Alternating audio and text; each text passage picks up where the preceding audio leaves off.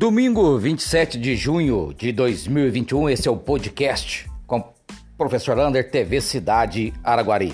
Graças a Deus não tivemos nenhum óbito por Covid-19 nas últimas 24 horas. Estamos com aquele número altíssimo de 402 óbitos desde o começo da pandemia. São 17 pessoas nas UTIs, 17 nas enfermarias e apenas 9 casos confirmados nas últimas 24 horas. Apesar de ser final de semana, né, pode, podemos ter mais casos confirmados. Os laboratórios não entregaram a sua demanda. Porém, são números que estão melhorando cada vez mais neste combate ao Covid-19. Vacinação. As 5.383 doses de vacinas AstraZeneca que chegaram em Araguari, delas 5.185 são para segunda dose e apenas 138 para a primeira dose.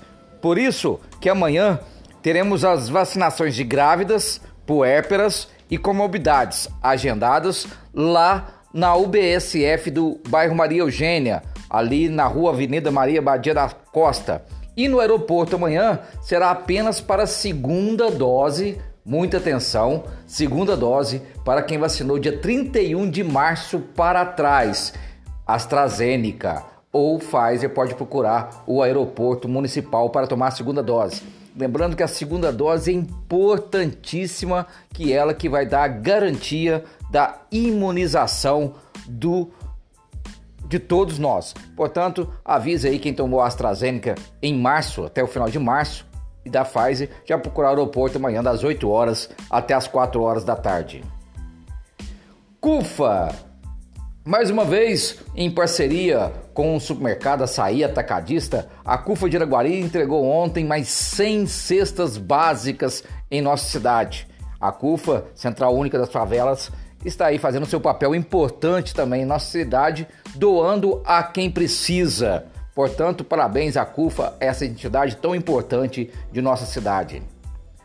Hoje, em contato com o secretário de Planejamento Wesley Lucas, ele afirmou que teve uma primeiro encontro lá na Capela do Fundão com vários segmentos. Esteve o secretário de Planejamento Wesley Lucas, Diogo Machado, presidente da FAEC, FAEC esteve também é, a comunidade eclesial que toma conta da capela, a comunidade rural, os vereadores PC, Paulo César e Cláudio Coelho, para debater a restauração da capela do Fundão.